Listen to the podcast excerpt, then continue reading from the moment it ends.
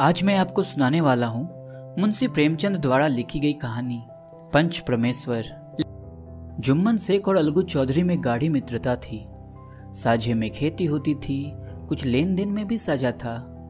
एक दूसरे को दूसरे पर अटल विश्वास था। जुम्मन जब हज करने जाते थे, तब अपना घर अलगू को सौंप गए थे। और अलगू जब कभी बाहर जाते तो जुम्मन पर अपना घर छोड़ देते थे। उनमें न खान पान का व्यवहार था और न धर्म नाता का। केवल विचार मिलते थे। मित्रता का मूल मंत्र भी यही है।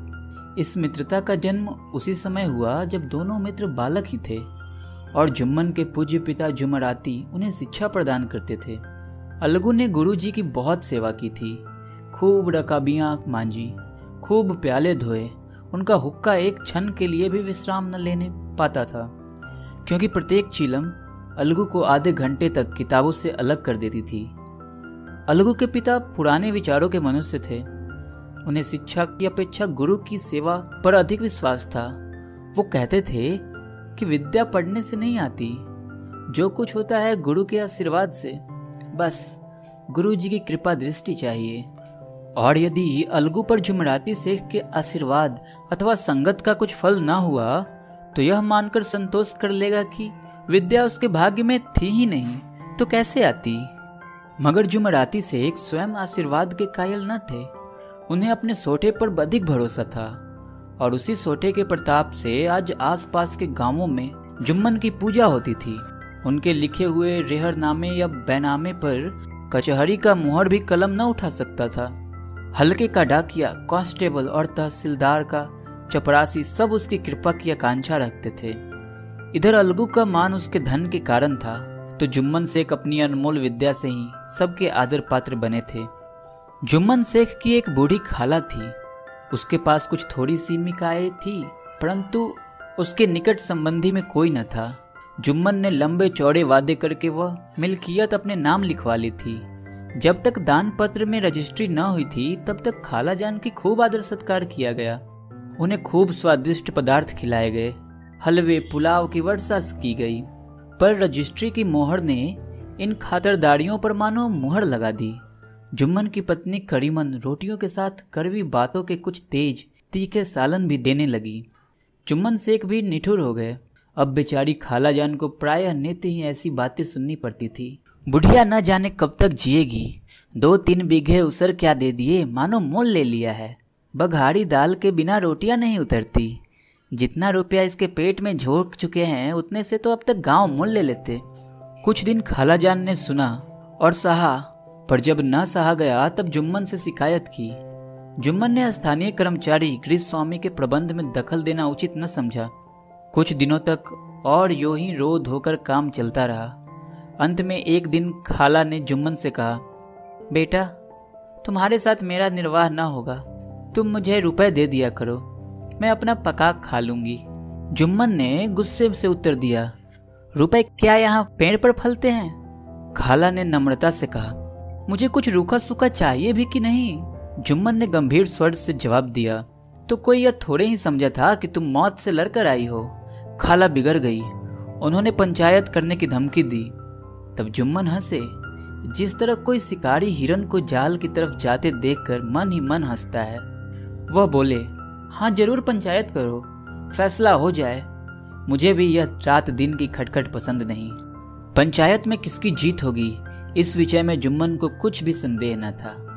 आसपास के गाँवों में ऐसा कौन था, जो उसके अनुग्रहों का ऋणी न हो?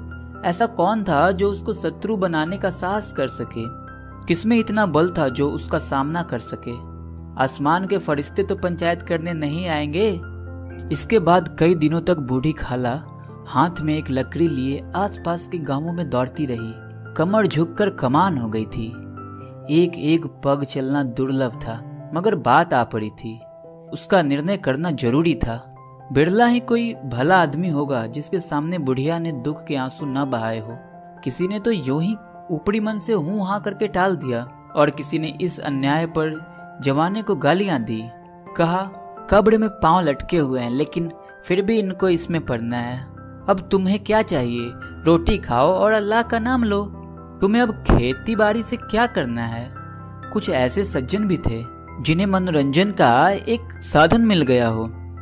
झुकी हुई कमर, पोपला मुँह, सन के से बाल इतनी सामग्री एकत्र हो, तब हँसी क्यों न आए? ऐसा न्याय प्रिय दयालु, दीन, वत्सल पुरुष बहुत कम थे, जिन्होंने उस अबला के दुखरे को गौर से सुना हो और उसको संतावना दी हो।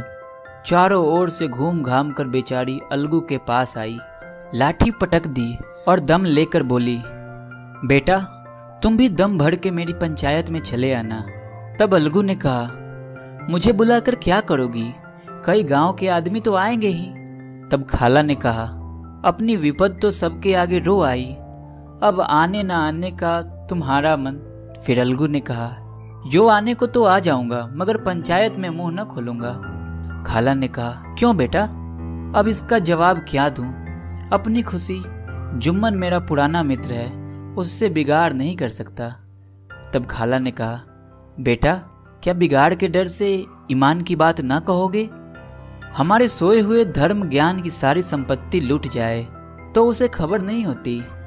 परंतु ललकार सुनकर वह सचेत हो जाता है, फिर उसे कोई जीत नहीं सकता। अलगू इस सवाल का कोई उत्तर न दे सका। पर उसके हृदय में ये शब्द गूंज रहे थे, क्या बिगाड़ के डर से ईमान की बात ना कहोगे? संध्या समय एक पेड़ के नीचे पंचायत बैठी। शेख जुम्मन ने पहले से ही फर्श बिछा रखा था। उन्होंने पान, इलायची, हुक्के, तंबाकू आदि का प्रबंध भी किया था। हाँ वह स्वयं अलबत्ता अलगू चौधरी के साथ ज़रूर दूर पर बैठे हुए थे। जब पंचायत में कोई आ जाता था, तब दबे हुए सलाम से उसका स्वागत करते थे। जब सूर्य अस्त हो, तब यहाँ भी पंचायत शुरू हुई। फर्श की एक एक अंगुल ज़मीन भर गई, पर अधिकांश दर्शक ही थे। निमंत्रित महाशयों में से केवल वे ही लोग पधारे थे जिन्हें जुम्मन से अपनी कुछ कसर निकालनी थी। एक कोने में आग सुलग रही थी नाई ताबड़तोड़ चिलम भर रहा था। यह निर्णय करना असंभव था कि सुलगते हुए उपलों से अधिक धुआँ निकलता था या चीलम के दमों में से। लड़के इधर उधर दौड़ रहे थे। कोई आपस में गाली गलौज करते और कोई रोते थे। चारों तरफ़ कोलाहल मचा रहता था। गाँव के कुत्ते इस जमाओं को भोज समझकर झुंड के झुंड जमा हो गए थे। पंच लोग बैठ गए। तो बूढ़ी खाला ने उनसे विनती की, पंचो, आज तीन साल हुए। मैंने अपनी सारी जायदाद अपने भांजे जुम्मन के नाम लिख दी थी। इसे आप लोग जानते ही होंगे। जुम्मन ने मुझे ताहयात रोटी कपड़ा देना कबूल किया। साल भर तो मैंने इसके साथ रो धोकर काटा, पर अब रात दिन का रोना नहीं सहा जाता। मुझे न पेट की रोटी मिलती है, न तन का कपड़ा। बेकस बेवा हूँ, कचहरी दरबार नहीं कर सकती। तुम्हारे सिवा और किसको अपना दुख सुनाओ तुम लोग जो राह निकाल दो, उसी पर चलूँ। अगर इसमें कोई एब देखो तो मेरे मुँह में थप्पड़ मारो। और अगर जुम्मन में बुराई देखो तो उससे समझाओ, क्यों एक बेकस की आह लेता है? मैं पंचों का हुक्म सिर माथे पर चढ़ाऊँगी। रामधन मिश्र जिनके कई असामियों को जुम्मन ने अपने गाँव में बसा लिया था। बोले, जुम्मन मिया, किसे पंच बनाते हो? अभी से इसका निपटारा कर लो, फिर जो कुछ पंच कहेंगे वही मानना पड़ेगा। जुम्मन को इस समय सदस्यों में विशेषकर वे लोग ही दिख पड़े, जिनसे किसी न किसी कारण जुम्मन से बैर था। जुम्मन बोले, पंचों का हुक्म अल्लाह का हुक्म है। खाला जान जिसे चाहे उसे बनाए, मुझे कोई दिक्कत नहीं। खाला ने चिल्ला कर कहा, अरे अल्लाह के बंदे, पंचों का नाम क्यों नहीं बता देते? कुछ मुझे भी तो मालूम हो। जुम्मन ने क्रोध से कहा, अब इस वक्त मेरा मुँह न खुलवाओ। तुम्हारी बंद पड़ी है, जिसे चाहो पंच बनाओ। खालाजान जुम्मन की आपेज को समझ गई। वह बोली, बेटा खुदा से डरो। पंच न किसी का दोस्त होता है, न किसी का दुश्मन। कैसी बात करते हो? और तुम्हारा किसी पर विश्वास न हो तो जाने दो। अलगू चौधरी को तो मानते हो। लो, मैं उन्हीं को सरपंच बनाती हूँ। जुम्मन शेख आनंद से फूल उठे। परंतु भावों को छिपाकर बोले, अलगू ही सही, मेरे लिए जैसा रामधन, वैसा अलगू। अलगू इस झमेले में फंसना नहीं चाहते थे। वे कन्नी काटने लगे। बोले, खाला तुम जानती हो कि मेरा जुम्मन से गाड़ी दोस्ती है? खाला ने गंभीर स्वर में कहा, बेटा, दोस्ती के लिए कोई अपना ईमान नहीं बेचता। पंच के दिल में खुदा बसता है। पंचों के मुँह से जो बात निकलती है, वो खुदा की तरफ़ से निकलती है। अलगू चौधरी सरपंच हुए। रामधन मिश्र और जुम्मन के दूसरे विरोधियों ने बुढ़िया को मन में बहुत कोसा। अलगू चौधरी बोले, शेख जुम्मन, हम और तुम पुराने दोस्त हैं। जब काम पड़ा, तुमने हमारी मदद की और हम भी जो कुछ बन पड़ा, तुम्हारी सेवा करते रहे हैं। मगर इस समय तुम और बूढ़ी खाला, दोनों हमारी निगाह में बराबर हो। तुमको पंचों से जो कुछ अर्ज़ करना हो करो। जुम्मन को पूरा विश्वास था कि अब बाजी मेरी है। अलगू यह सब दिखावे की बातें कर रहा है, इसलिए शांत चित होकर बोले, पंचो, तीन साल हुए, खाला जान ने अपनी जायदाद मेरे नाम कर दी थी। मैंने उन्हें ताहयात खाना कपड़ा देना कबूल किया था। खुदा गवाह है, आज तक मैंने खाला जान को कोई तकलीफ़ नहीं दी। मैं उन्हें अपनी माँ समान मानता हूँ। उनकी खिदमत करना मेरा फ़र्ज़ है। मगर औरतों में जरा अनबन रहती है, उसमें मेरा क्या बस है? खाला जान मुझसे खर्च अलग मांगती है। जायदाद जितनी है वो पंचों से छिपी नहीं। उससे इतना मुनाफा नहीं होता कि महीने का खर्च दे सकूँ।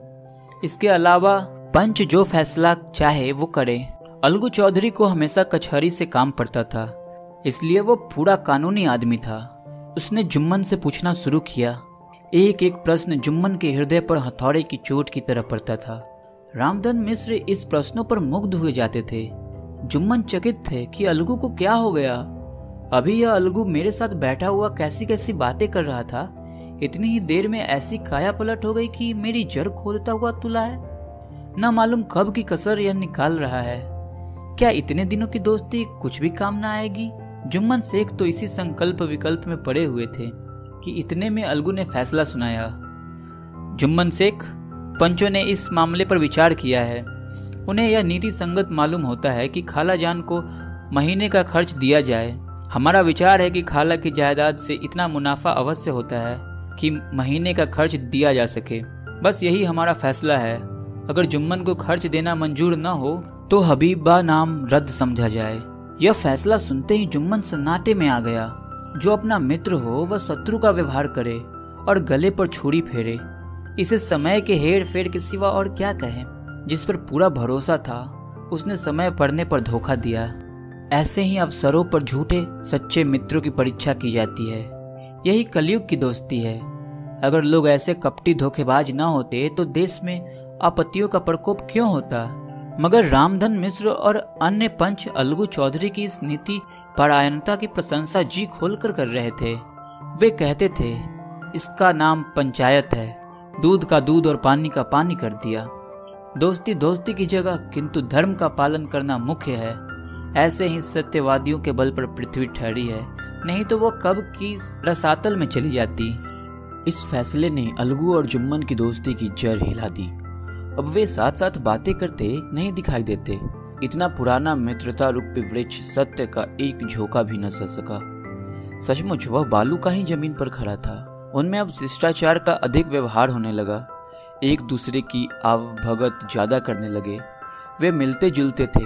मगर उसी तरह जैसे तलवार से ढाल मिलती है, जुम्मन के चित्त में मित्र की कुटिलता आठों पहर खटकता रहती थी।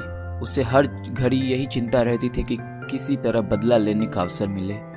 अच्छे कामों की सिद्धि में बड़ी देर लगती है, पर बुरे कामों की सिद्धि में यह बात नहीं होती। जुम्मन को भी बदला लेने का अवसर जल्द ही मिल गया। पिछले साल अलगू चौधरी बटेसर से बैलों की एक अच्छी जोड़ी मोल ले आए थे। बैल पछाही जाति के सुंदर बड़े बड़े सिंगों वाले थे। महीनों तक आसपास के गाँव के लोग दर्शन करते रहे। दैव योग से जुम्मन की पंचायत के एक महीने के बाद इस जोड़ी का एक बैल मर गया। जुम्मन ने दोस्तों से कहा, यह दगाबाजी की सजा है। इंसान सब्र भले ही कर जाए, पर खुदा नेक बाद सब देखता है। अलगू को संदेह हुआ कि जुम्मन ने बैल को विष दिला दिया है। चौधराइन ने भी जुम्मन पर ही इस दुर्घटना का दोषारोपण किया। उसने कहा, जुम्मन ने कुछ कर करा दिया है। चौधराई और करीमन में इस विषय पर एक दिन खूब ही वाद विवाद हुआ। दोनों देवियों ने शब्द बाहुल्य की नदी बहा दी। व्यंग, अनियोक्ति और उपमा आदि अलंकारों में बातें हुई। जुम्मन ने किसी तरह शांति स्थापित की। उन्होंने अपनी पत्नी को डांट डपट कर वापस समझा दिया। वह उसे उस रणभूमि से हटा भी ले गए। इधर अलगू चौधरी ने समझाने बुझाने का काम अपने तर्कपूर्ण सोठे से लिया। अब अकेला बैल किस काम का? उसका ज़ोर बहुत ढूंढा गया, पर न मिला। निदान या सलाह ठहरी कि इसे बेच डालना चाहिए। गाँव में एक समझू साहू थे। वह इक्का गाड़ी हाँकते थे। गाँव के गुड़, घी लाद कर मंडी ले जाते थे। मंडी से तेल, नमक भर लाते। और गाँव में बेचते। इस बैल पर उनका मन लहराया। उन्होंने सोचा, यह बैल हाथ लगे तो दिन भर में बेखटके तीन खेप हो। आजकल तो एक ही खेप में लाले पड़े रहते हैं। बैल देखा, गाड़ी में दौड़ाया, बाल भौड़ी की पहचान कराई, मोल तोल किया और उसे लाकर द्वार पर बाँध ही दिया। एक महीने में दाम चुकाने का वादा ठहरा। चौधरी को भी गरज थी ही।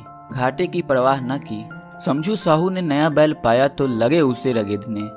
वह दिन में तीन तीन चार चार खेप करने लगे। न चारे की फ़िक्र थी, न पानी की। बस खेपों से काम था। मंडी ले गए, वहाँ कुछ सूखा भूसा सामने डाल दिया। बेचारा जानवर। अभी दम भी न लेने पाया था कि जी फिर जोत दिया। अलगू चौधरी के घर था तो चैन की बंसी बजती थी। बैलराम छठे छमाहे कभी बहली में जोते जाते थे। खूब उछलते कूदते और कोसों तक दौड़ते चले जाते थे। वहाँ बैलराम की अतीब था। साफ़ पानी दली हुई अरहर की दाल और भूसे के साथ खली। और यही नहीं कभी कभी घी का स्वाद भी चखने को मिल जाता था। शाम सवेरे एक आदमी खर हरे करता, पोछता और सहलाता था। कहाँ वह सुख चैन, कहाँ यह आठों पहाड़ की खपत। महीने भर में ही वह पिस सा गया। इक्के का जुआ देखते ही उसका लहू सूख जाता था। एक एक पग चलना दुर्लभ था। हड्डियाँ निकल आई थी, पर था वो पानीदार। मार की बर्दाश्त न थी। एक दिन चौथी खेप में साहू जी ने दोगुना बोझ लादा। दिन भर का थका जानवर पैर भी ना उठा पाया, पर साहू जी कोड़े फटकारने लगे। बस फिर क्या था? बैल कलेजा तोड़ कर चला। कुछ दूर दौड़ा और चाहा कि जरा दम ले लूँ, पर साहू जी को जल्द पहुँचने की फ़िक्र थी, इसलिए उन्होंने कई कोड़े बड़ी निर्दयता से फटकारे। बैल ने एक बार फिर ज़ोर लगाया, पर अब की बार शक्ति ने जवाब दे दिया। वह धरती पर गिर पड़ा और ऐसे गिरा कि फिर उठ न सका। साहू जी ने बहुत पीटा, टांग पकड़ कर खींचा, नथनों में लकड़ी ठूस दी। पर कहीं मरा हुआ जानवर भी उठ सकता है क्या? तब साहू जी को कुछ शक हुआ। उन्होंने बैल को गौर से देखा, खोलकर अलग किया और सोचने लगे कि गाड़ी को कैसे घर पहुँचाया जाए। बहुत चीखे चिल्लाए पर देहात का रास्ता बच्चों की आँख की तरह साँझ होते ही बंद हो जाता है। कोई नज़र ना आया। आसपास कोई गाँव भी न था। मारे क्रोध के उन्होंने मरे हुए बैल पर और आरोप लगाए और कोसने लगे, अब आगे? तुझे मरना ही था तो घर पहुँच कर मरता। ससुरा बीच में ही मर रहा है। अब गाड़ी कौन खींचे? इस तरह साहू जी खूब जले भुने। कई बोरे गुड़ और कई पीपे घी उन्होंने बेचे थे। दो ढाई सौ रुपए कमर में बंधे थे। इसके सिवा गाड़ी पर कई बोरे नमक के थे। इसलिए छोड़कर जा भी न सकते थे। लाचार बेचारे गाड़ी पर ही लेट गए। वही रत जगह करने की ठान ली, चीलम पी, फिर हुक्का पिया। इस तरह साहू जी आधी रात तक नींद को बहलाते रहे। अपनी जान में वो जागते ही रहे। पर पो फटते ही जो नींद टूटी और कमर पर हाथ रखा तो थैली गायब। घबरा कर इधर उधर देखा तो कई कनस्तर तेल भी न दारत। अफसोस में बेचारे ने सिर पीट लिया और पछाड़ खाने लगा। प्रातःकाल रोते बिखलते घर पहुँचे। सहुआइन ने जब यह बुरी सुनावनी सुनी, तब पहले तो रोई, फिर अलगू चौधरी को गालियाँ देने लगी। निगोरे ने ऐसा को लचनी बैल दिया कि जन भर की कमाई लुट गई। इस घटना को हुए कई महीने बीत गए। अलगू जब अपने बैल के दाम मांगते, तब साहू और सहुआइन दोनों ही झल्लाए हुए कुत्तों की तरह चढ़ बैठते और अंड बंड बकने लगते। वाह, यहाँ तो सारे जन्म की कमाई लुट गई। सत्यानाश हो गया। इन्हें दामों की पड़ी है। मुर्दा बैल दिया था, उस पर दाम मांगने चले हैं। आँखों में धूल झोंक दी सत्या नासी बैल गधे बाँध दिया। हमें नीरा पोंगा ही समझ लिया है, हम भी बनिए के बच्चे हैं। ऐसे बुद्धू कहीं और होंगे, पहले जाकर किसी गड्ढे में मुँह धो आओ तब दाम लेना। ना जी मानता हो तो हमारा बैल खोल के ले जाओ। महीना भर के बदले में महीना जोत लो, और क्या लोगे? चौधरी के शुभ चिंतकों की कमी न थी। ऐसे अवसरों पर वे भी एकत्र हो जाते। और साहू जी के बर्राने की पुष्टि करते। परंतु डेढ़ सौ रुपया के इस तरह हाथ धो लेना आसान न था। एक बार वह भी गर्म पड़े। साहू जी बिगड़ कर लाठी ढूँढने घर में चले गए। अब सहुआइन ने मैदान लिया। प्रश्नोत्तर होते होते हाथापाई की नौबत आ पहुँची। सहुआइन ने घर में घुसकर किवाड़ बंद कर लिया। शोरगुल सुनकर गाँव के भोले मानस जमा हो गए। उन्होंने दोनों को समझाया। साहू जी को दिलासा देकर घर से निकाला। वह परामर्श देने लगे कि इस तरह काम न चलेगा। पंचायत कर लो। जो कुछ तय हो जाए उसे स्वीकार कर लो। साहू जी राज़ी हो गए। अलगू ने भी हामी भर दी। पंचायत की तैयारियाँ होने लगी। दोनों पक्षों ने अपने अपने दल बनाने शुरू किए। इसके बाद तीसरे दिन उसी वृक्ष के नीचे पंचायत बैठी। वही संध्या का समय था। खेतों में कवे पंचायत कर रहे थे। विवादग्रस्त विषय था। यह कि मटर की फलियों पर उनका कोई स्वतत्व है या नहीं?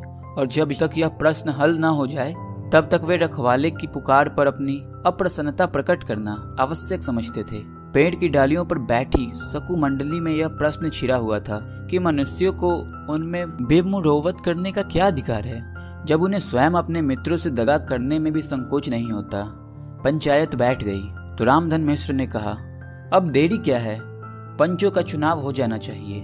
बोलो चौधरी किस किस को पंच बनाते हो? अलगुल ने दीन भाव से कहा, समझू साहू जी चुन ले। समझू खड़े हुए और करक कर बोले, मेरी ओर से जुम्मन शेख। जुम्मन का नाम सुनते ही अलगू चौधरी का कलेजा धक धक करने लगा। मानो किसी ने अचानक थप्पड़ मार दिया हो। रामधन अलगू के मित्र थे। वो बात को तार गए और पूछा, क्यों चौधरी, तुम्हें कोई ऐतराज तो नहीं?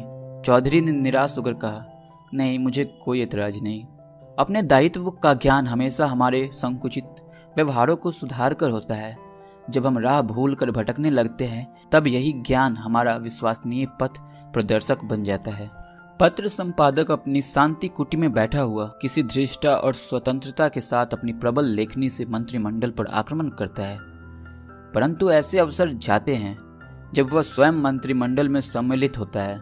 मंडल के भवन में पग धरते ही, उसकी लेखनी कितनी मर्मज्ञ, कितनी विचारशील कितनी न्याय हो जाती है, इसका कारण उत्तरदायित्व का ज्ञान है।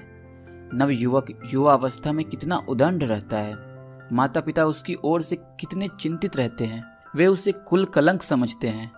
परंतु थोड़े ही समय में परिवार का बोझ सिर पर पड़ते ही, वह अव्यवस्थित चित्त उन्मुक्त युवक कितना धौड़शील कैसा शांत चित्त हो जाता है, यह भी उत्तरदायित्व के ज्ञान का फल है। जुम्मन शेख के मन में भी सरपंच का उच्च स्थान ग्रहण करते ही अपनी ज़िम्मेदारी का भाव पैदा हुआ। उन्होंने सोचा, मैं इस वक्त न्याय और धर्म के सर्वोच्च आसन पर बैठा हूँ। मेरे मुँह से इस समय जो कुछ निकलेगा, वह देववाणी के सदृश है और देववाणी में मेरे मनोविकारों का कदापि समावेश न होना चाहिए। मुझे सत्य से जो भर भी टलना उचित नहीं। पंच ने दोनों पक्षों से सवाल जवाब करना शुरू किया। बहुत देर तक दोनों दल अपने अपने पक्ष का समर्थन करते रहे। इस विषय में तो सब सहमत थे कि समझू को बैल का मूल्य देना चाहिए। परंतु दो महाशय इस कारण रियायत करना चाहते थे कि बैल के मर जाने से समझू को हानि हुई। इसके प्रतिकूल दो सभ्य मूल्य के अतिरिक्त समझू को दंड भी देना चाहिए थे, जिससे फिर किसी को पशुओं के साथ ऐसी निर्दयता करने का साहस न हो। अंत में जुम्मन ने फैसला सुनाया। अलगू चौधरी और समझू साहू पंचों ने तुम्हारे मामलों पर अच्छी तरह विचार किया। समझू को उचित है कि बैल का पूरा दाम दे। जिस वक्त उन्होंने बैल लिया, उससे कोई बीमारी न थी। अगर उसी समय दाम दे दिया जाते तो आज समझू उसे फेरे लेने का आग्रह न करते। बैल की मृत्यु केवल इस कारण हुई कि उससे बड़ा कठिन परिश्रम लिया गया, और उसके दाने चारे का कोई अच्छा प्रबंध न किया गया। रामधन मिश्र बोले, समझू ने बैल को जानबूझकर मारा है, इसलिए उससे दंड लेना चाहिए। जुम्मन बोले, यह दूसरा सवाल है। हमको इससे कोई मतलब नहीं। साहू ने कहा, समझू के साथ कुछ रियायत होनी चाहिए। जुम्मन बोले, यह अलगू चौधरी की इच्छा पर निर्भर है। अलगू चौधरी फूले न समाये। उठ खड़े हुए और ज़ोर से बोले, पंच परमेश्वर की जय। इसके साथ ही चारों ओर प्रतिध्वनि हुई, पंच परमेश्वर की जय। प्रत्येक मनुष्य जुम्मन की नीति को सराहता था। इसे कहते हैं न्याय। यह मनुष्य का काम नहीं पंच में परमेश्वर वास करते हैं। यह उन्हीं की महिमा है। पंच के सामने खोटे को कौन खड़ा कर सकता है? थोड़ी देर बाद जुम्मन अलगू के पास आए और उनके गले लिपट कर बोले, भैया, जब से तुमने मेरी पंचायत की, तब से मैं तुम्हारा प्राण घातक शत्रु बन गया था। पर आज मुझे ज्ञात हुआ कि पंच के पद पर बैठकर न कोई किसी का दोस्त होता है, न दुश्मन। न्याय के सिवा उसे कुछ नहीं सूझता। आज मुझे विश्वास हो गया कि पंच की ज़ुबान से खुदा बोलता है। अलगू रोने लगे। इस पानी से दोनों के दिलों का मैल धुल गया। मित्रता की मुरझाई हुई लता फिर से हरी हो गई। और इस तरह से हमारी कहानी आज की खत्म होती है।